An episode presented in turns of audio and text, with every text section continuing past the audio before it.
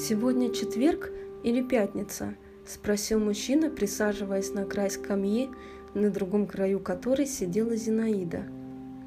«Пятница?» – буркнула Зинаида и подумала. «Сейчас начнет приставать». Она видела этих мужчин насквозь, хотя опыт у нее был небольшой, скорее даже маленький – Вышла замуж Зинаида уже после 50. До 50 как-то никто не попадался, а после попался, да еще какой.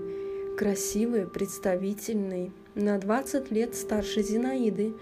Конечно, на пенсии, целыми днями дома мог уделить внимание. Не то что другие мужья, которые с утра до вечера на работе.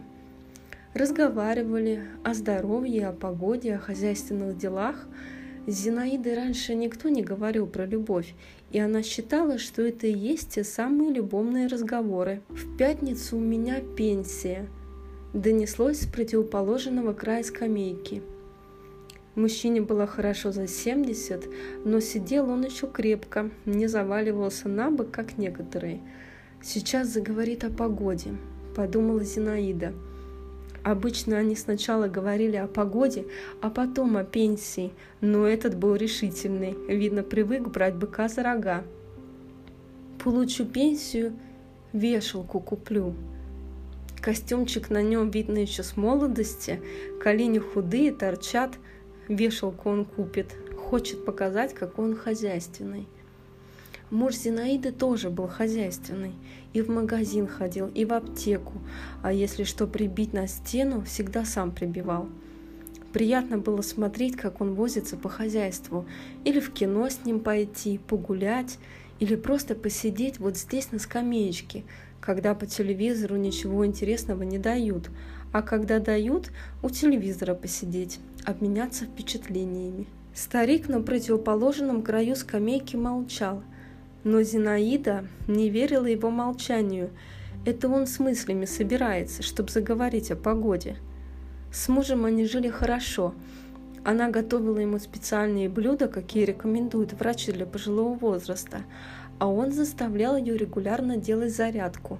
Зарядка ему помогала. Зарядка и жена. Так он шутил, а потом взял и умер. Ничего не помогло. От старости не вылечишь.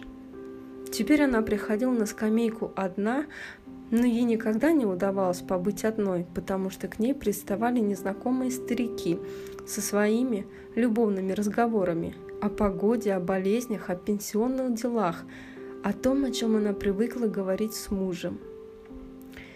Дни стали короче, время к осени. Старик положил руки на свои худые колени, словно пытаясь прикрыть их от холода – не утерпел все-таки, заговорил о погоде. Все они одинаковые, не могут, чтобы к женщине не приставать. Что-то спину ломит, продолжал старик приставать. Видно, погода переменится. Зинаида встала, и старик как-то сразу завалился на бок, как прежние старики, словно, сидя на противоположном краю скамьи, она удерживала его в равновесии.